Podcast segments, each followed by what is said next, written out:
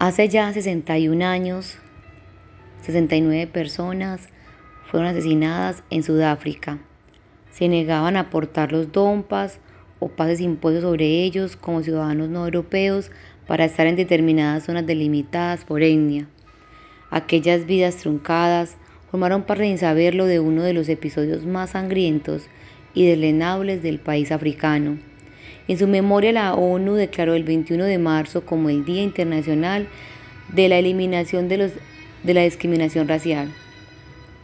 Viajemos un poco en el tiempo y conozcamos personajes que hicieron historia y revolucionaron el mundo con su valentía.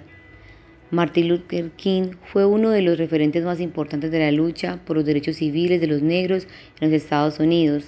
Al igual que Mandela, se inspiró en las ideas de protestas no violentas de Gandhi para incitar a sus compañeros a boicotear las leyes racistas. Con el fallo del Tribunal Supremo en favor de las protestas, se alzó como líder de la lucha antidiscriminación. Martín Lutero clavó sus 95 famosas tesis en una iglesia el 31 de octubre en 1517, en un mundo en el que la gente pagaba por el perdón de sus pecados, sus ideas eran muy radicales. El monje Martín Lutero solo quería discutir los problemas que él veía en la iglesia pero lo que pasó el 31 de octubre cambió para siempre Alemania, Europa y el resto del mundo cristiano. Y así como esos líderes revolucionarios, quienes fueron exaltados por su osadía, también en nuestro mundo tenemos a Pablo de Tarso, que es llamado el apóstol de los gentiles, el apóstol de las naciones o simplemente el apóstol, fundador de comunidades cristianas evangelizador en varios de los más importantes centros urbanos del Imperio Romano, tales como Antioquía, Corinto, Éfeso y Roma. Pero para poder llegar allí tuvo que ser valiente y esto es lo que queremos resaltar hoy y es esa valentía de Pablo que vemos en Hechos 21 del 1 al 14. ¿Has pasado por un momento en donde las personas con mayor influencia en tu vida han tratado de desviarte de lo que sentías que Dios te estaba dirigiendo a hacer? Pues a Pablo le pasó. Sus mejores amigos llegaron a la conclusión de que no debía ir a Jerusalén debido al peligro existente. Pablo sabía que lo encarcelarían.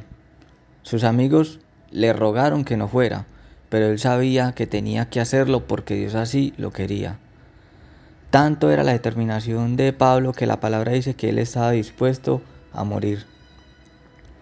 Cuando Pablo decidió en su corazón que quería agradar y servir al Señor, él se encargó de pulir su corazón, quitando absolutamente cada fragmento que estorbaba en su comunión.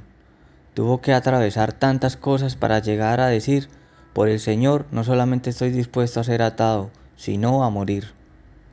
En su encuentro con Cristo, al instante perdió la vista. Al poco tiempo de empezar a predicar, recibió tal cantidad de pedradas que lo dieron por muerto. Estuvo en la cárcel, fue golpeado, naufragó, fue humillado, azotado. ¿Qué más podría pasarle? Faltaba la muerte. Y para este entonces él estaba preparado para cumplir con su propósito y caminar por donde le mostrara el Señor. Mi pregunta en esta mañana es, ¿en dónde estás tú? ¿Solamente crees en Dios, pero no quieres que se ponga a prueba tu fe y tu corazón? ¿Quieres creer, pero que todo siga igual? ¿O tal vez te da miedo lo que pueda suceder? Tristemente, muchos de nosotros nos espantamos cuando algo malo nos sucede y pensamos que debemos volver a lo que hacíamos antes en lugar de dejar atrás esa forma de pensar y caminar hacia adelante donde nuestro Señor está mostrando el nuevo camino. Creíamos en su palabra, pensamos que queremos seguirlo, pero cuando llega la prueba y el momento de comenzar nuestra transformación, nos echamos para atrás.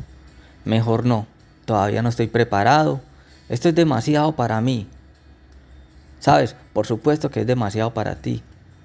Justamente es lo que el Señor quiere enseñarnos en esta mañana. Debemos aprender a entregarle y a depender de Él. Que se enfermó tu hijo, sabes, realmente no te pertenece. El Señor te lo ha dado por un tiempo y quiere que los instruya en la palabra. Ah, que perdiste tu empleo. Tal vez tienes que aprender que el Señor es quien nos da el sustento que necesitamos, que no es el dinero ni nuestras habilidades para generarlos. ¿No alimentó Dios a su pueblo de maná? Ni siquiera existía esa comida en el desierto. ¿Te han vuelto a lastimar? Pues debes seguir perdonando y amando a tu prójimo como a ti mismo. Los discípulos se espantaron al escuchar lo que le acontecería a Pablo y en sus buenas intenciones intentaron convencerlo de que no fuera a Jerusalén. Pero Pablo fue más valiente, no tuvo temor y siguió el camino del Señor. Y sabes, muchas veces pueden llegar personas a nosotros con unos consejos y a lo mejor tienen buenas intenciones, pero al final el mejor consejo es seguir el camino del Señor.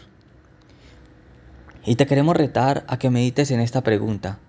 ¿Qué te está manteniendo alejado de tener una fe valiente y obediencia audaz como la de Pablo? Bueno, muy bien, somos Comunidad Cristiana de Fe de Urabá, una iglesia ubicada en la carrera principal de Carepa. Nos gustaría verte allí con nosotros. Síguenos en Facebook y búscanos como Comunidad Cristiana de Fe Carepa.